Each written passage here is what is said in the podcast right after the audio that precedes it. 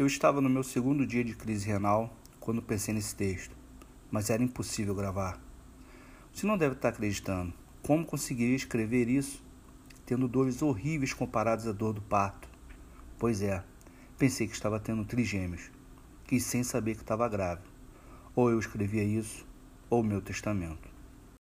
Eu acho que a crise renal é algo que a medicina faz pouco caso. Tipo dor de dente. Mas o cara tem 32 dentes. Para que tudo isso? Doeu? Arranca. Se não tá doendo, vai tratar. Não tá doendo tanto, né? Crise renal? Ah, é só uma pedrinha passando pelo canal urinário. Ninguém morre de dor de crise renal, né? No máximo se contorce todo e vomita pela casa, como no exorcista. Mas chega a vomitar? Essa porra taga o estômago. Além de não conseguir mijar uma pedrinha, tu não peida nem caga. E se tu não peida não caga, Tu não dorme, amigo. Já dizia o Capitão Nascimento. Não vai descer ninguém, não vai descer ninguém, gritava o Capitão Nascimento.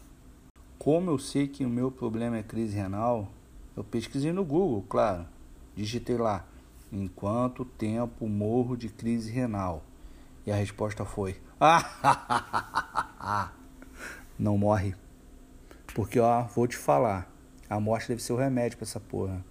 Não importa o que você faça, não importa a posição que você fique, não importa mais nada.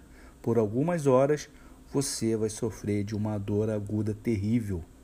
Eu até tentei extrair, abri o YouTube, mas só tinha live de sertanejo.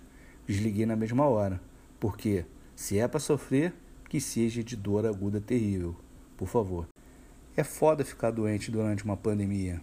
Doeu as costas, é Covid. A dor foi pro estômago, é Covid. Vomitei de dor, é Covid. Vou expelir uma pedra pela piroca, é Covid. Mas enquanto rolava de dor na cama, eu comemorava. Não é sintoma de Covid, não é Covid. Se bobear, é apenas uma gripezinha. Afinal, com meu histórico de atleta. Mas é claro que eu fui no médico quando descobri que tinha pedra nos rins. Quem me disse que eu tinha pedra nos rins? O Google, óbvio. Quando me chamaram no hospital, fui até a sala indicada. Abri a porta e o médico estava com o paciente. Eu pedi desculpas. Perguntei pelo doutor Fulano e ele disse: Isso deve ser virose, hein? Eu disse que estava procurando o doutor Fulano de tal. E ele disse: Isso é obesidade. Tem que fazer exercício, emagrecer, comer direito. Fechei a porta e saí. Era só mais um repetindo tudo que os outros já me falam o tempo todo, médicos ou não. Chequei o número correto da sala e fui para a consulta. Expliquei para o médico o porquê estava ali.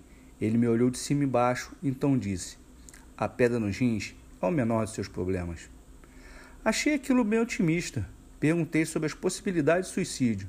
Ele me recomendou não me jogar de nenhum prédio, pois poderia acabar caindo em cima de alguém. Então saí de lá e planejei meu suicídio. Estava decidido, seria lento e doloroso. Fui e me matriculei numa academia.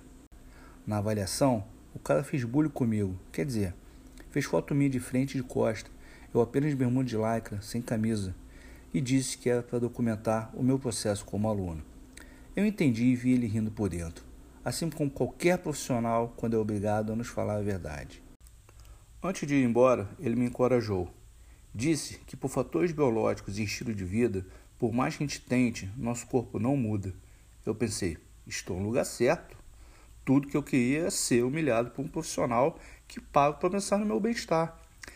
Ele me lembrou umas profissionais que já paguei, mas isso não vem ao caso. Voltei no dia seguinte e peguei minha série com ele. Um dos exercícios era um agachamento.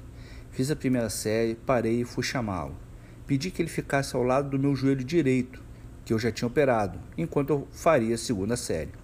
Refiz o exercício e o problema se repetiu uma barulheira absurda, tipo de catracas que não se encaixavam e quebravam a cada vez que minha perna dobrava e voltava.